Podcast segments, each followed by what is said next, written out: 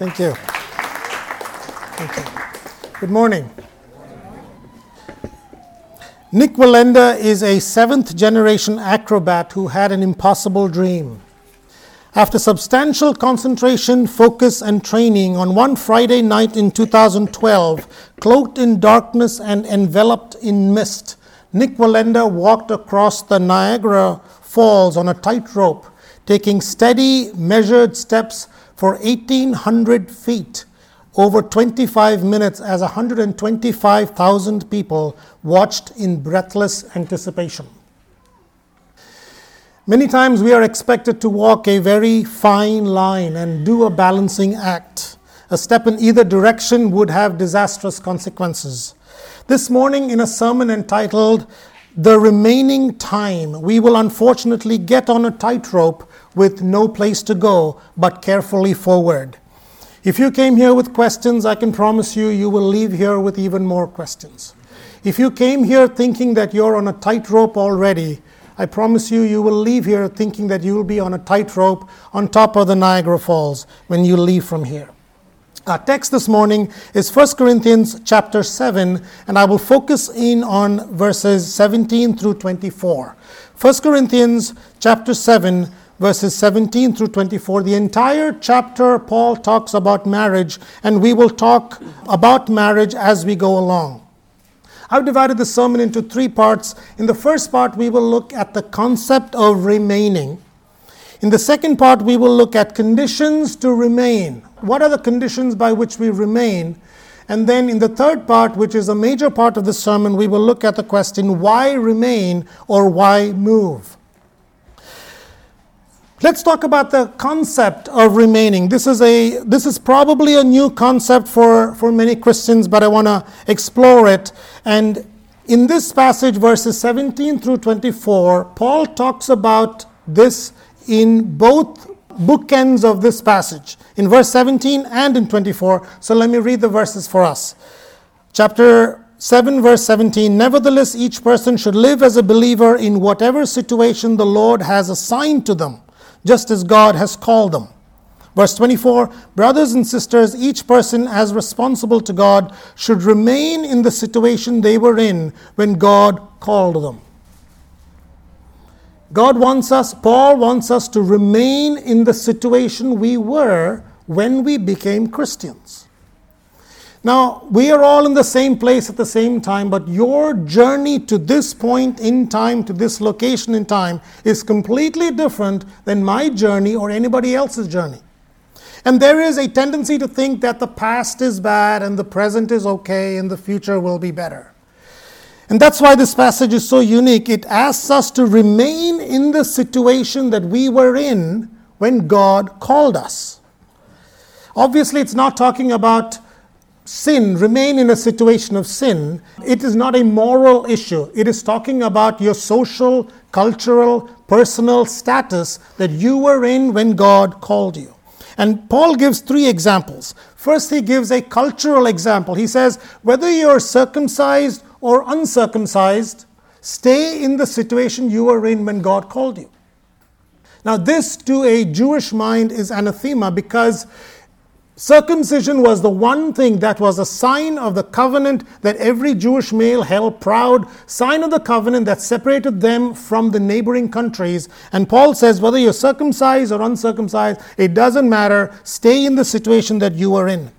Then he gives a social example and he says, whether you were slave or free, stay in the same situation that you're in. And he adds this kind of addendum. He says, well, if you can get free, that's great, get free. But if you're a slave, stay as a slave.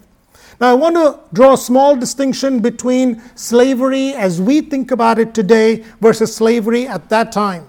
Those days, a bond servant or a slave was a person that had guaranteed food, clothing, and shelter. So it was kind of good in a culture where everybody was poor and didn't have everybody didn't have food clothing and shelter so if you were a slave you were in a rich master's house and these three things were guaranteed so slavery at that time was an easier thing than what we think about slavery today. But so Paul says, stay in your current situation. Then he gives a personal example and says, whether you're married or unmarried. Whether you were single when Christ called you, stay in that situation.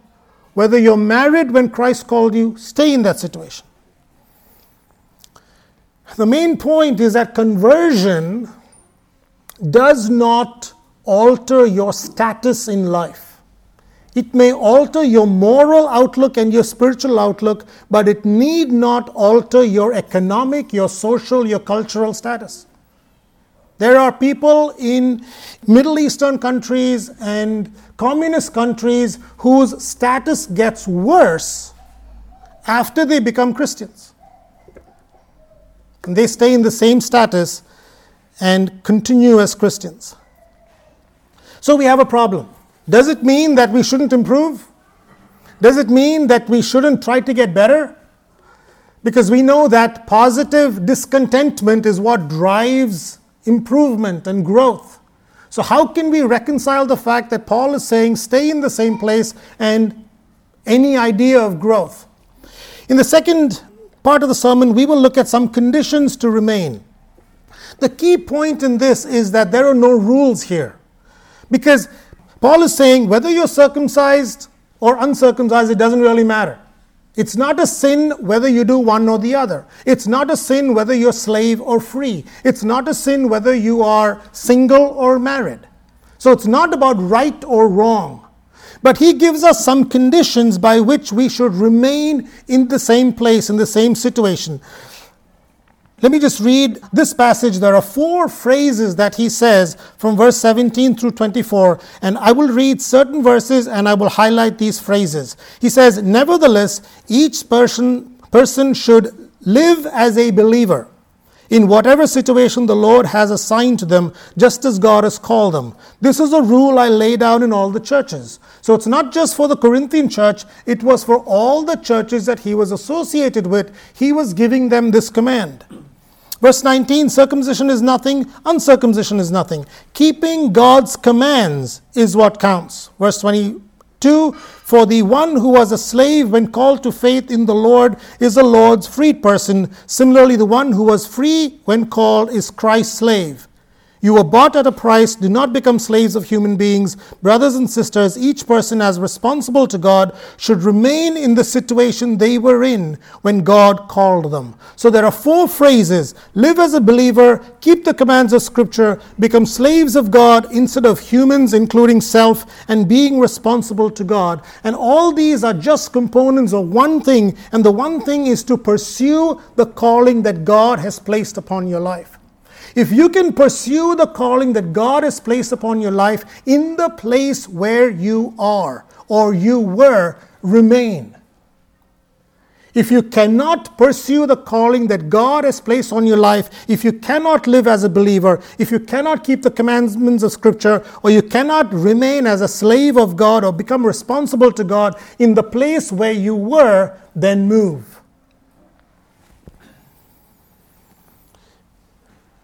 This passage is about marriage, and so there are two options in marriage, right? You are either single or you're married. There are many people that are single and they long to get married, and then they get married, and then they wonder, why did I marry this loser? And now they're stuck with him or her. But there are two options in, in marriage either you're single or you're married. And if it's not a sin to be single or married, then a single person, let's say that he or she is fulfilling the commands, fulfilling the call by which God has called them as a single person. You're going to ask me the question why can't I get married? Why can't I also get married and fulfill the call that God has put on my life? And so we come to the third part of the sermon and ask the question why remain? Why is it that we need to remain, or why is it that we need to move? Lady Gaga, in her song Million Reasons, not my genre of music, but let me quote this. She sang, I bow down to pray. I try to make the worst seem better. Lord, show me the way to cut through all this worn out leather. I've got a hundred million reasons to walk away, but I just need one good one to stay. This morning, I'm going to give you three good ones to stay, not just one good one. Three good reasons to remain in the situation that you were in or move to the situation that God has called you. And three reasons, three guidelines or principles that you can take to help in making any decision that you will need to make for the rest of your life. The first one is what I call a compressed time a compressed time. Verse 29 reads, But this I say, brethren, the time has been shortened, so that from now on those who have wives should be as though they had none. Time has been shortened. This Greek word has been shortened occurs two times in the New Testament. The first time it occurs is in Acts chapter 5 and verse 6. Then some young men came forward, wrapped up his body, and carried him out and buried him. And you're going to ask me, where does it say time has been shortened? The phrase wrapped up the body is the same word that's used for shortened time. And when it is used in the context of time, it means that time has been drawn up together so as to be small in amount. The phrase time is compressed is in the Greek construction what is called as a perfect passive periphrastic construction. If it's in the perfect tense, it's as different as saying I eat versus I have eaten. I have eaten is in the perfect tense. It shows a completed perfect action. So this is time has been shortened. And when you say passive, it means that the subject of the sentence is not the doer of the verb, he is the recipient of the verb. So, in a passive voice, the subject is the recipient of the verb or the action. So, in this phrase, time has been shortened, it doesn't say time is short or time became short. It is time has been shortened. That means time is the recipient of becoming short, and somebody else shortened time. Who would shorten time? Who would compress time? When we were in high school, we learned that the, the x axis was the horizontal axis and the y axis was the vertical axis. And, and on the x axis, nothing changed. It was time kept moving. And the y axis, there were things that went up and down because there were the variables there. For time, nobody changes time. Whether you're rich or poor, black or white, blue or green, Indian or American, or any culture you're from, time doesn't change for you. But God can change it and He shortens it. What is the time that God has shortened? Is it infinite time that He has shortened? No, it's not infinite time. There's nothing like infinity minus one hour. The infinite time is not shortened. What is the time that shortened? The today time. Time today. Time before the end of the world. Time before our deaths. Time before Jesus comes back has been shortened. Mark chapter 13 and verse 20 reads If the Lord had not cut short those days, no one would survive, but for the sake of the elect whom he has chosen, he has shortened them. There are multiple other verses where it says that God has shortened time. The average life expectancy in 2015 in the US is 79.3 years. So if you were born in 2015, you are expected to live 79.3 years. And America is number 31 on the list. Hilariously, the country that's number 32 is Cuba. So, in spite of the billions of dollars we spend on medical advances and the millions of dollars we spend on healthcare insurance and the grass fed beef that we buy and the organic milk that we, that we buy, we have gained about two months more to live than the average Cuban walking around in Cuba. Number one is Japan at 83.4 years. If the average lifespan in America is 79 years, and let's say that I went to my doctor this past week and the doctor said, You have a condition and you will live only three more years. You see, now time has been shortened for me. My future has been shortened. If time has been shortened for you, what would you do differently? We would reorder our priorities. Michael Bublé is a Canadian singer, songwriter, actor, and record producer. He has won several awards, including four Grammy Awards and multiple Juno Awards. He has sold over 75 million records worldwide. But earlier this month, Michael Bublé said that he would quit music for good after his son Noah was diagnosed with liver cancer and is now in remission. In an interview with the Daily Mail's Weekend magazine, he said, I don't have the stomach to make music anymore. I don't have the time for celebrity narcissism. This is my last interview. I'm retiring. You see, when something else important came to in, in his life, he didn't care about making music anymore. He didn't care about the fame. He didn't care about the money. He cared about his son. He's less than 40 years old, so he's going to change his mind and, and start making music again, but you get the idea. If time is shortened, what would you do differently? Paul says it better than I can, so let me just read what he says in Romans chapter 13 and verses 11 following. And do this, understanding the present time. The hour has already come for you to wake up from your slumber, because our salvation is nearer now than we first believed. The night is nearly over, the day is almost here. So let us put aside the deeds of darkness and put on the armor of light. Let us behave decently, as in the daytime, not in carousing and drunkenness, not in sexual immorality and debauchery, not in dissension and jealousy. Jealousy? He has no time for even the small sins. He has no time for the small sins. He has no time for the big sins, no time for the small sins. Rather, clothe yourselves, verse 14, with the Lord Jesus Christ and do not think about how to gratify the desires of the flesh.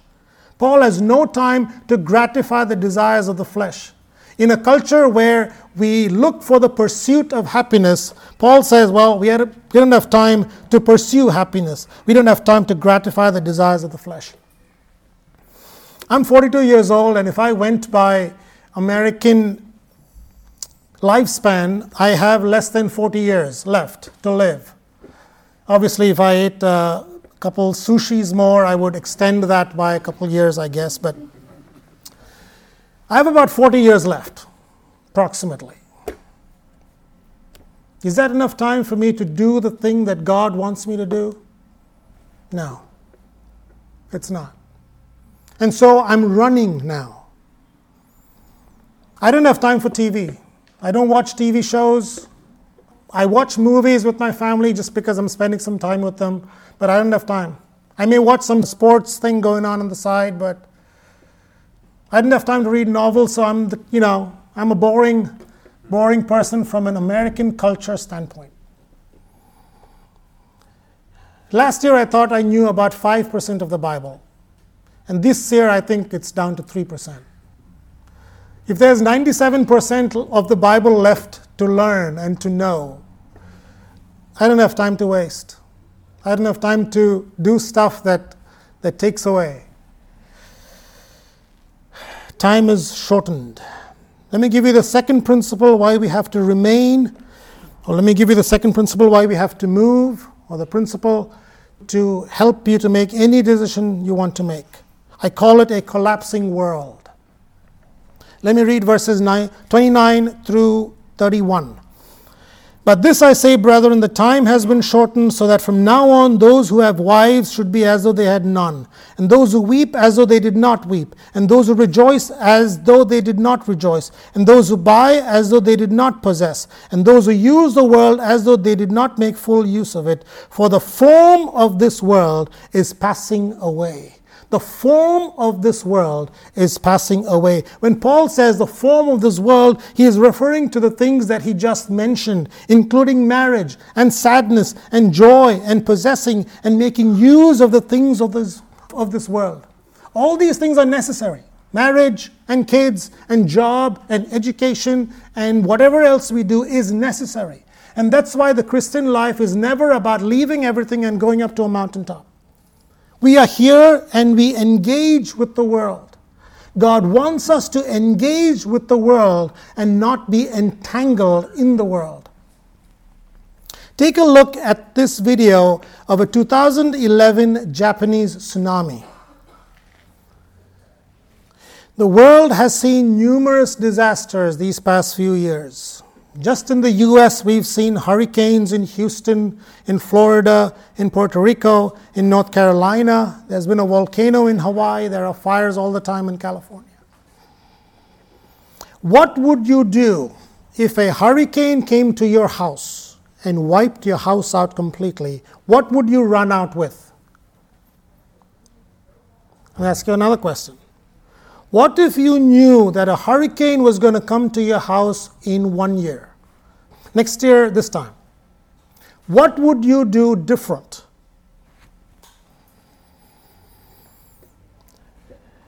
How would you invest in your house then? Would you change the landscaping? Would you get new doors? Would you get solar panels? You see, when everything is collapsing, we have to be smart in what we invest in.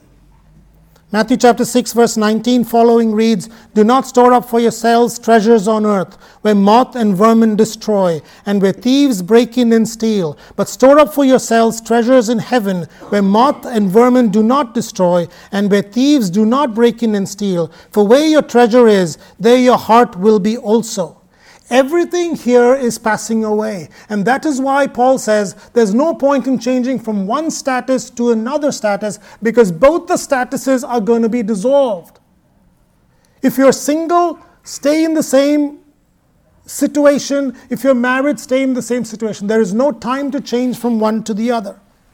We moved to a house about a year ago, a little more than a year ago, and we found out over the last year that the paint job that was done in a house was extremely poor quality. And you touch it, it leaves a stain. Because they had done, as they were leaving, they were trying to get the house sold, they just put whatever paint on it. Well, that's what anybody would do, right? If you're leaving, put whatever paint on it. If you're leaving, you don't care to put the best paint on a house that's going to come crumbling down. There's a balance. I'm not saying that we have to not do anything to maintain. I'm not saying we don't have to engage. We have to engage in this world, but we cannot become entangled. I spent 19 years of my life studying and training to do the job that I'm doing right now. 19 years. That's one fourth American lifespan. But that's what I did. I'm not saying that we should not engage. We have to engage in this world. But there is a balance, and we have to walk that balance. The third principle that I have to say is what I call a constant attention. And this principle undergirds everything else that we talked about this morning. In verses 32 following, this is how it reads I would like you to be free from concern an unmarried man is concerned about the Lord's affairs, how he can please the Lord. But a married man is concerned about the affairs of this world, how he can please his wife. And his interests are divided. An unmarried woman is concerned about the Lord's affairs. Her aim is to be devoted to the Lord in both body and spirit. But a married woman is concerned about the affairs of this world, how she can please her husband. I am saying this for your own good, not to restrict you, but that you may live in a right way in undivided devotion to the Lord.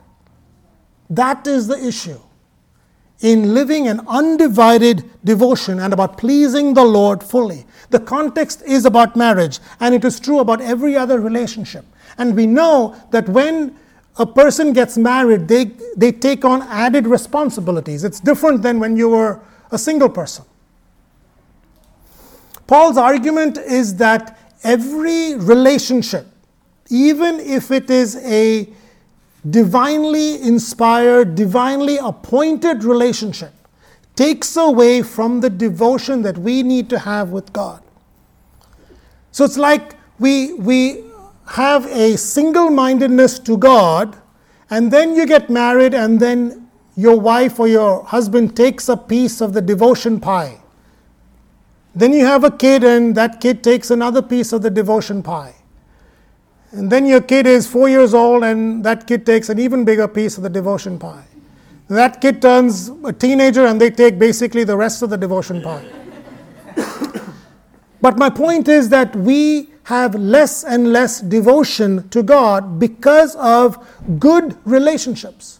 I'm not talking about unhealthy, I'm not talking about sinful relationships. Let me read a verse that is even more countercultural to what I just said. Verse 29.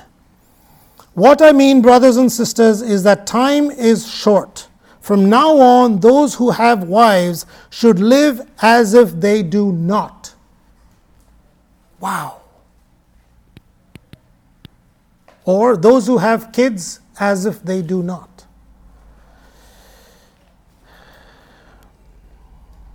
This goes against the cultural thinking that we have that if we use the resources God has given us for the relationships that God has put us, we are pleasing Him.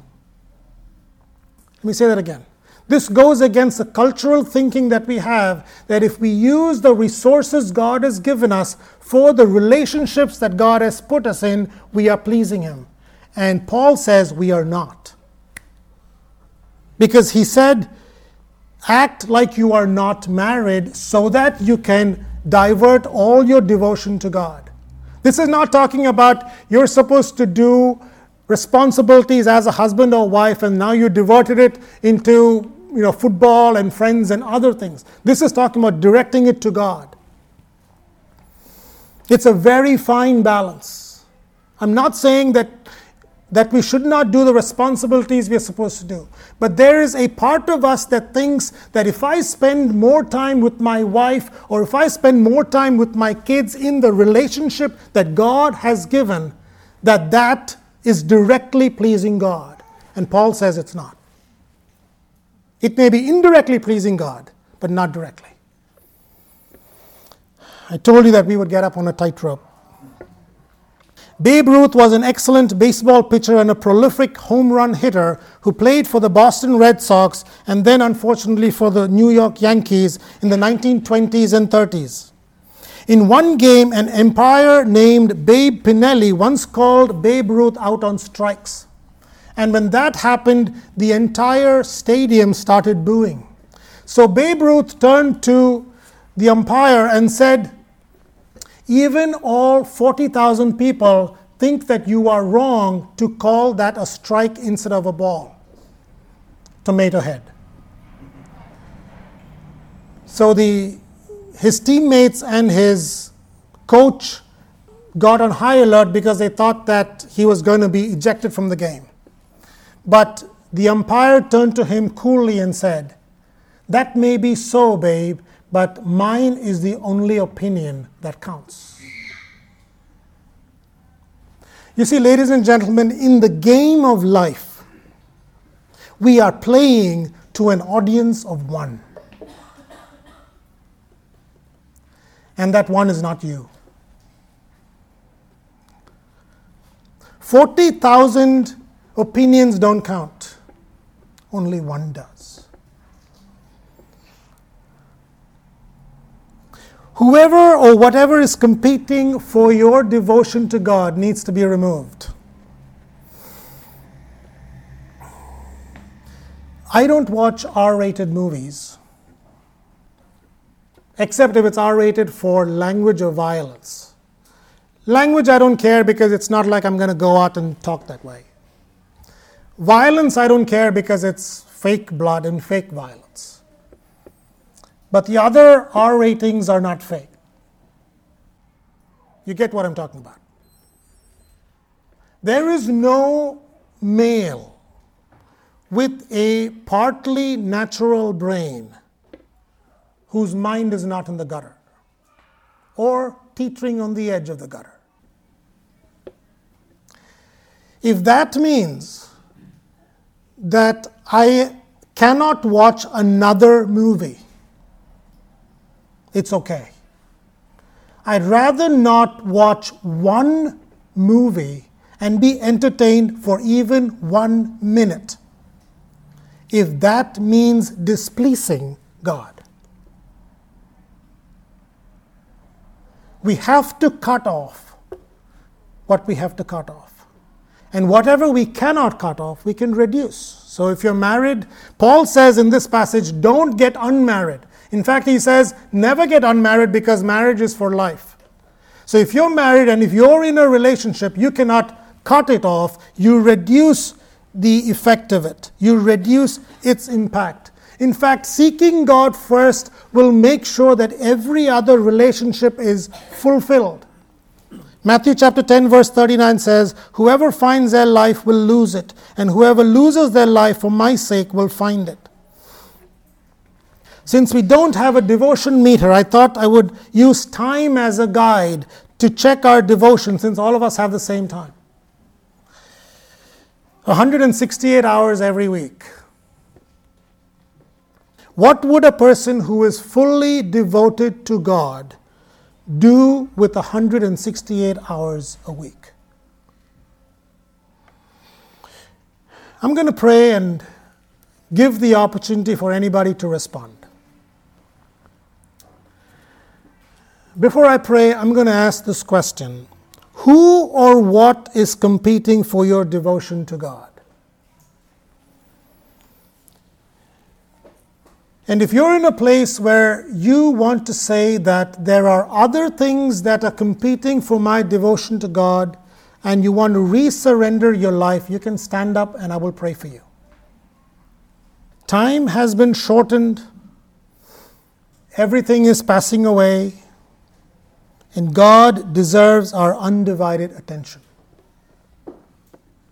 If anybody wants to surrender their life, and say that I want to cut off these other areas. You can stand up and I will pray for you. Heavenly Father, I thank you for your word. It sometimes gives us more questions than answers. But we thank you for the power of your word. We thank you for your wisdom